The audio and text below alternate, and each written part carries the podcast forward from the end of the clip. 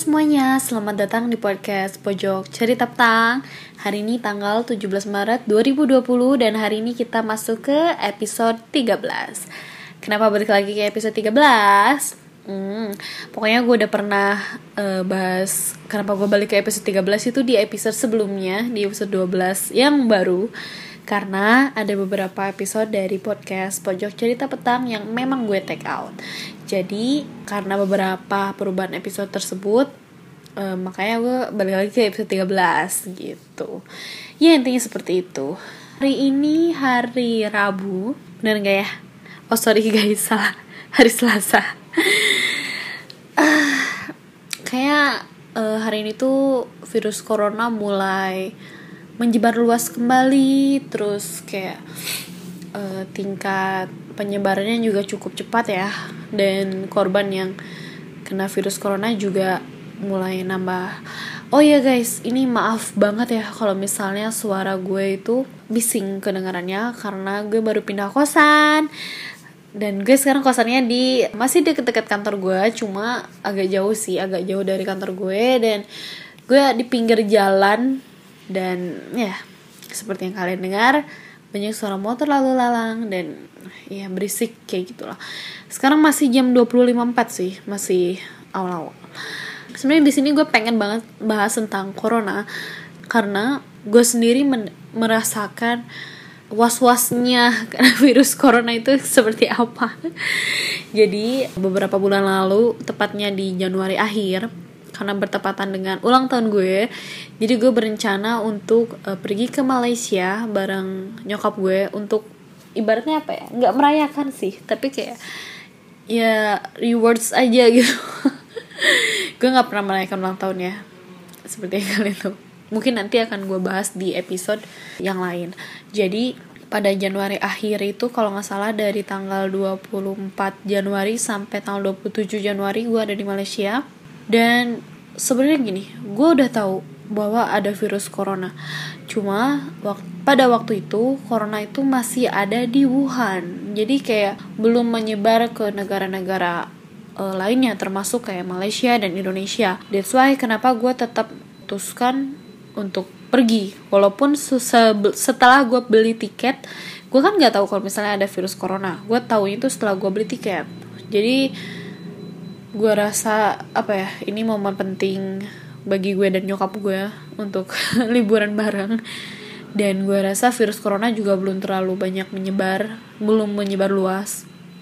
Udah akhirnya gue tetap memutuskan untuk pergi ke Malaysia. Dan di Malaysia itu memang belum ada kasus sama sekali. Masih belum pokoknya pada saat itu aduh bersih banget ya pada waktu itu emang benar-benar si corona itu adanya baru di Wuhan doang. Jadi kayak dia belum menyebar lah intinya. Nah terus uh, hari pertama gue berangkat itu tanggal 24 Januari gue berangkat dari Soekarno Hatta bandara 2F ya kalau nggak salah ke bandara KLIA 1 Kuala Lumpur satu. Lalu uh, memang belum kerasa kayak apa ya masih fine fine aja gitu. Bandara juga masih biasa aja masih ya udah gue kayak check in gue uh, boarding kayak gitu biasa aja. Belum ada kayak pengawasan atau apa. Emang udah ada kayak uh, apa namanya berita-berita yang emang kan ada TV ya? Ditampilin di TV kayak ada virus corona bla bla kayak gitu. Dan pada waktu itu gue nggak pakai masker.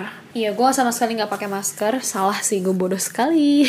Gue nggak pakai masker nyokap gue juga enggak nah sebelum berangkat itu memang uh, nyokap gue dalam keadaan sakit. Sakitnya itu sebenarnya cuma batuk doang sih. Jadi nggak flu dia nggak flu cuma sakit aja. Sakit batuk-batuk. Dia memang sering terserang batuk karena dia sering makan gorengan. Oke okay, uh, lanjut. Nah udah itu masuk ke pesawat. Di pesawat juga nggak banyak orang pakai masker sih kayak masih biasa aja. Akhirnya alhamdulillah kita tiba di Malaysia dan liburan ya. Liburan di Malaysia juga sebenarnya cukup singkat ya. Nggak cukup singkat ya lumayan lama ya. Empat hari dan itu kan gue nginep itu di daerah Pudu Bukit Bintang. Pokoknya hotel gue tuh persis depan Pudu Sentral. Pudu jadi Pudu Sentral itu kayak terminalnya bis antar apa ya antar kota di Malaysia gitu. Ya udah kayak gue jalan-jalan di sana gue bener-bener ke genting ke ke alor ke mana-mana itu kayak biasa aja gitu. Belum belum terasa kayak vibesnya bahwa ada virus yang emang sedang mengancam kita semua. Dan pada saat itu orang-orang juga masih nggak pakai masker masih biasa aja gitu. Sampai akhirnya uh, gue di hari terakhir gue lu agak lupa sih hari terakhir. Oh ya hari terakhir tuh gue mau ke Nus Central atau KL Central KL Central itu jadi kayak dia ada kereta cepat antar bandara dan dia berhentinya di situ. Jadi KL Central itu ada ada terminalnya juga gitu terminal antar kota. Ada bis ada bis menuju Genting terus ada kereta cepat ada kereta biasa monorail LRT kayak gitu gitulah gue lupa lagi. Nah pas dari situ uh, hari terakhir gue di Malaysia kok orang-orang kayak mulai pakai pakai masker ya? Yaudah tuh pap gue bersikeras untuk teh kayaknya kita harus beli masker deh. Gak apa nggak bagus juga gitu. Kayak kita jalan-jalan di luar negeri tapi kita nggak pakai masker dengan keadaannya kayak gini gitu. Yaudah akhirnya gue beli masker di Guardian kalau nggak salah harganya kok masih normal kok. Nggak nggak apa namanya nggak mahal amat. Kita cuma beli masker yang cuma beli satu pak yang isinya 10 biji. Terus udahlah udah dari KL Sentral ke Pudu Sentral.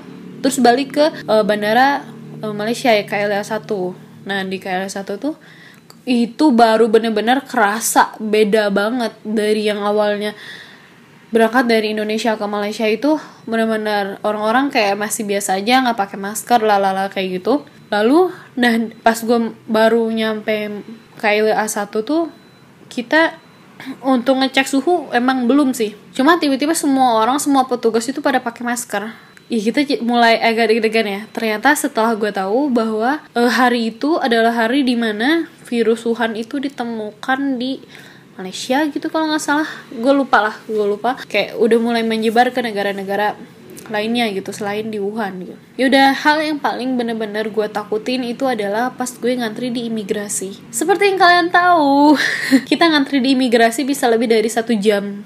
Itu karena yang dibuka itu cuma 5, 5 loket dan kita ngantri tuh banyak banget dan kita disatuin sama dari apa ya penumpang yang emang dari beberapa negara juga disatuin di situ gitu. Ada yang mau ke China ada yang mau ke Singapura ada yang mau ke mana ke mana itu benar-benar disatuin kan. Itu sih yang gue takut. Nah dari situ hampir 80% orang itu mulai pakai masker. Terus udah dari situ kita benar-benar ngantri lama banget paham mampus lama banget. Udah itu naiklah ke pesawat napas sampai di Soekarno Hatta mulai tuh.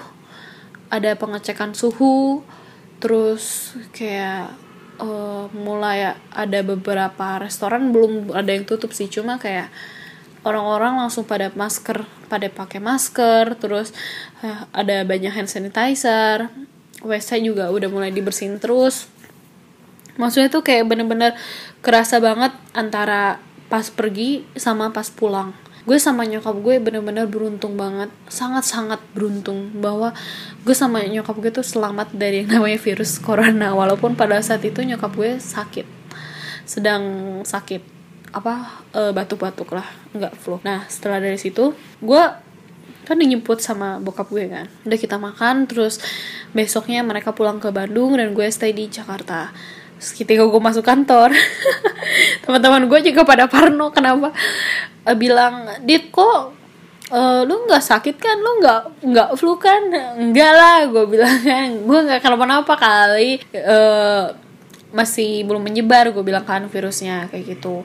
Tapi yang bikin gue deg-degan itu adalah nyokap gue. Sepulang gue dari Malaysia nyokap gue batuknya makin parah sampai demam. Gue benar-benar panik banget. Tapi uh, demamnya nggak parah cuma kayak flu dikit lah kayak batuk sama uh, pilek gitu. Akhirnya periksain ke dokter ternyata nggak kenapa-napa dikasih obat lalu beberapa hari kemudiannya baru dia sembuh. Nah habis dari situ pokoknya benar-benar sepulang gue dari Malaysia itu Januari tanggal 27 sampai hari ini tuh corona benar-benar mengubah segalanya gitu. Benar-benar tiba-tiba menyeruak tahu-tahu nggak terdeteksi. Dan memang gue akuin pemerintah agak cukup lambat sih sebenarnya. Sebenarnya kan kita lebih baik untuk mencegah ya daripada mengobati gitu. Mencegahnya itu agak cukup lambat gitu. Barulah di hari ini dan kemarin uh, pemerintah mulai mulai udah banyak campaign yang di rumah aja terus kayak work from home dan lain-lain gitu. Kebetulan karena gue kerja di perusahaan retail jadi di kantor gue tuh di bawahnya ada ada supermarket gede. Itu uh, perusahaan kantor gue memang orang-orang yang belanja di situ tuh kayak grosiran gitu. Nah kebetulan kemarin pas hari pertama gue lupa tanggal berapa ya? Hari pertama pemerintah mengumumkan bahwa uh, ada suspek corona, corona di Indonesia. Itu supermarket yang dibawa diserbu orang yang biasanya cuma memang biasanya juga emang penuh gitu tapi sampai bener-bener penuh itu trolling ngantri sampai luar loh. Trolling ngantri sampai luar terus kayak mobil-mobil parkir karyawan bahkan sampai dipakai sama orang yang mau belanja di supermarket itu gitu. Ada orang yang belanja beras sampai satu satu troli terus ada juga yang belanja mie instan. Gue agak bingung sih sama orang yang belanja mie instan ya. Dia abis abis corona nggak ada dia sakit usus buntu apa ya agak apa ya itu kepanikan yang emang gue rasakan sebagai gimana sangat-sangat kepanikan luar biasa. Itu kan pemerintah mengumumkan jam 12 siang. Gue keluar kantor jam 5 sore. Pas gue keluar dari yang tadi pagi sepi-sepi aja tuh ya. Pas gue keluar kantor wih itu parkiran udah penuh. Sampai parkiran karyawan dipakai yang mau belanja ke supermarket itu sampai besoknya supermarket kantor gua uh, kok kantor gua? Si supermarket itu dia uh, restock barang lagi yang biasanya satu minggu sekali. Sekarang jadi hampir tiap hari dia stok barang. Sebenarnya langkah yang ada minus ada plusnya sih sebenarnya. Pemerintah ngasih taunya agak lambat. Kalau misalnya masalahnya kita balik ke habit orang-orang Indonesia ya. Gampang panikan. Jadi kayak apa apa dia langsung beli barang banyak banget. Sampai itu masker ya harganya dua puluh ribu jadi tiga ratus ribu sebox menyebalkan sekali. Nah terus uh, setelah itu nggak berapa lama dari pemerintah mengumumkan virus corona itu kan kayak hampir sebulanan dari gue balik dari Malaysia kan. Nah barulah di tanggal 1 Maret gue pindahan kosan dari kosan lama ke kosan baru. Karena kosan yang lama banjir terus capek gue ke kantor jalan bener jam banjir ini dari tanggal 1 sampai kayak tanggal 10-an gue bener-bener sakit gue demam parah. Terus gue flu batuk pilek pusing puyeng. Ah udah gue udah kayak nggak karuan lah. Dan gue tetap apa ya karena gue lagi ada project besar yang cukup besar. Jadi ya udah gue mau masak untuk ke kantor. Gue sih nggak apa ya nggak mikir gue kena corona atau gimana. Enggak karena corona kan ada batas waktunya beberapa hari ya. Sedangkan gue balik dari Malaysia itu tanggal 27 Januari dan gue sakit itu di tanggal 1 Maret. Akhirnya gue memberanikan diri untuk periksa ke dokter. Kenapa saya sakit? Lalu uh, seperti biasa ya gue kayak ada klinik dekat kosan gue yang baru. Gue ke situ. Terus di awal memang kita kayak e, bayar dokternya dulu bayar biaya dokter. Terus pas udah bayar biaya dokter masuk tuh gue diperiksa kayak e, habis dari luar negeri gak enggak ih karena menurut gue tuh gue udah lama banget loh balik dari luar negeri kan. Balik dari luar negeri enggak. Terus kayak ya nih uh, apa yang kerasa kata dia karena gue ada asma. Dia bilang ya uh, agak sesak terus ada pilek batuk flu demam kayak gini-gini. Oh oh iya iya. Terus dia entah kenapa dia nulis resep yang sangat panjang. Lalu dia nyuruh gue ke ke apotek di sebelahnya untuk uh, tebus resep itu. Betapa mengejutkannya ketika gue tebus resep ternyata gue harus membayar senilai 500 ribu untuk bisa menebus resep tersebut. Yang biasanya gue kayak kalau sakit ke dokter dan gue nebus resep kayak tujuh puluh ribu kayak lima puluh ribu paling mahal juga seratus ribu lah. Kalau misalnya kalian ada yang nanya kenapa gue nggak pakai BPJS satu lama. Dan BPJS walaupun gue BPJS kelas 1 tapi kayak tetap aja ada jam-jamnya gitu loh jadi kayak kita harus ngambil antrian dulu nanti nanti balik lagi jam berapa gitu. Ah ribet lah gitu. Yaudah gue terus di situ gue langsung mikir wah enggak sih. Nggak nggak akan semahal ini gitu. Maksudnya mahal banget coy. lima ratus ribu. Gue nggak ngerti itu uh, apa klinik mau ngambil duit gue apa gimana. Gue nggak ngerti. Atau apa yang emang dokter tuh masukin ke obatnya kayak sampai kayak lima ratus ribu cuy. Cuy lima ratus ribu itu bisa buat makan berapa hari? Akhirnya gue udah kehabisan ide. Udah gue memutuskan untuk nggak nebus resep gue yang penting gue udah tahu kalau gue tuh flu karena gue kecapean dan kehujanan. Gue hubungin sepupu gue yang apoteker akhirnya dia bacain resepnya dan ternyata dia nyuruh gue uh, beli aja di apotek yang biasa gitu. Yaudah gue beli di apotek biasa dan gue hanya menghabiskan sekitar 50 ribuan untuk menebus resep itu. Walaupun memang nggak semua ya. Karena di situ kan ada vitaminnya dan antibiotik ini, ini gue cuma beli kayak obat flu obat batu obat pilek dan antibiotik. Itu kurang 2000 bayangkan saja. Itu jauh banget coy ke 500 ribu. Gue nggak ngerti kenapa itu harga obatnya bisa 500 ribu. Nggak ngerti nggak ngerti. Nah setelah dari situ setelah gue minum obat masih nggak ada apa ya masih nggak ada respon di tubuh gue gue masih aja sakit sampai hari sampai dua minggu tuh. Sampai gue selama dua minggu gue terus terusan pakai masker karena gue nggak mau menyebarkan virus flu gue juga kan. Walaupun gue juga nggak corona juga gitu. Gue berusaha untuk menenangkan diri gue berusaha untuk tidur nggak terlalu malam uh, makan vitamin. Berhubung gue sering puasa uh, belakangan ini gue agak sering puasa karena um, untuk membayar hutang-hutang gue kepada Tuhan. Jadi gue agak sering puasa gue stop dulu puasanya baru gue makan yang benar gue masak nggak nggak beli makan di luar. Setelah dua minggu alhamdulillah banget flu-nya hilang pileknya hilang dan tersisa batuk. Sampai hari ini batuknya masih ada. Hari ini tanggal 17 Maret 17 hari gue sakit batuknya masih ada dan tapi nggak nggak separah masih kayak satu dua kali lah gue batuk dalam dalam hitungan beberapa menit gitu. Dan ya udah I feel more better lah pokoknya. Nah uh, memang pada gue sakit itu di kantor gue belum ada yang namanya pemeriksaan suhu.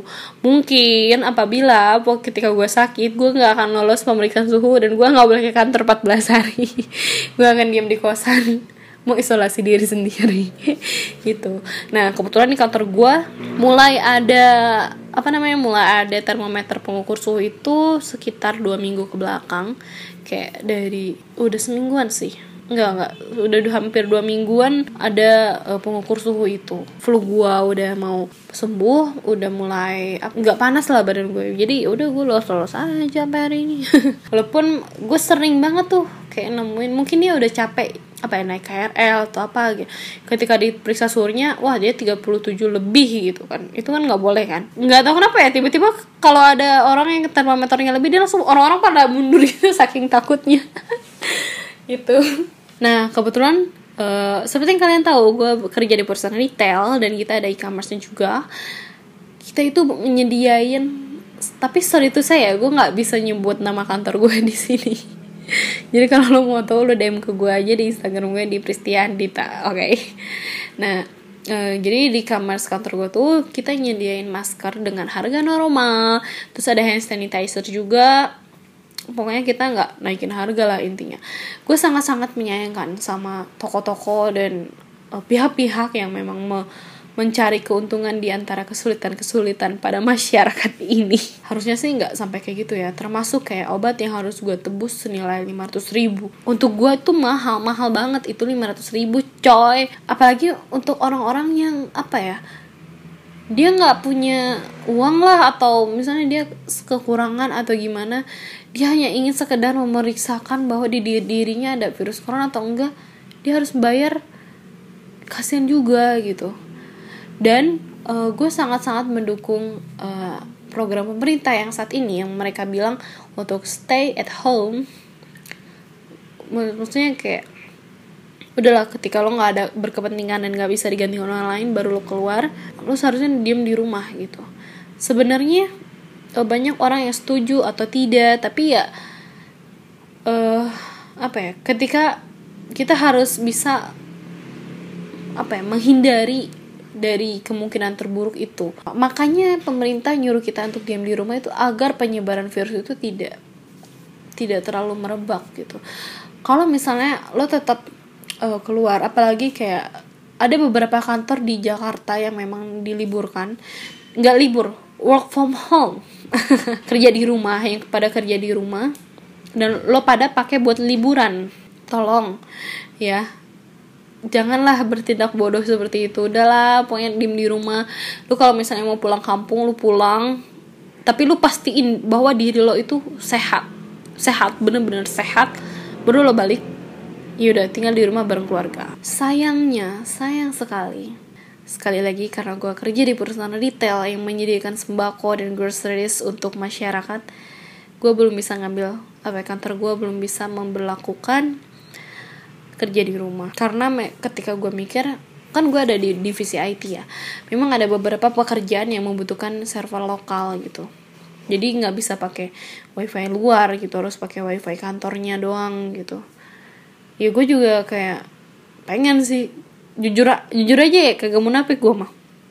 Gue juga takut sebenarnya kayak ke kantor walaupun gue ke kantor naik gojek tiap hari. Tapi kan uh, kita harus tetap memikirkan kemungkinan terburuk gitu amit amitnya amit amitnya ya Tuhan. Ada yang kena corona itu satu kantor ketular kayaknya. Iya.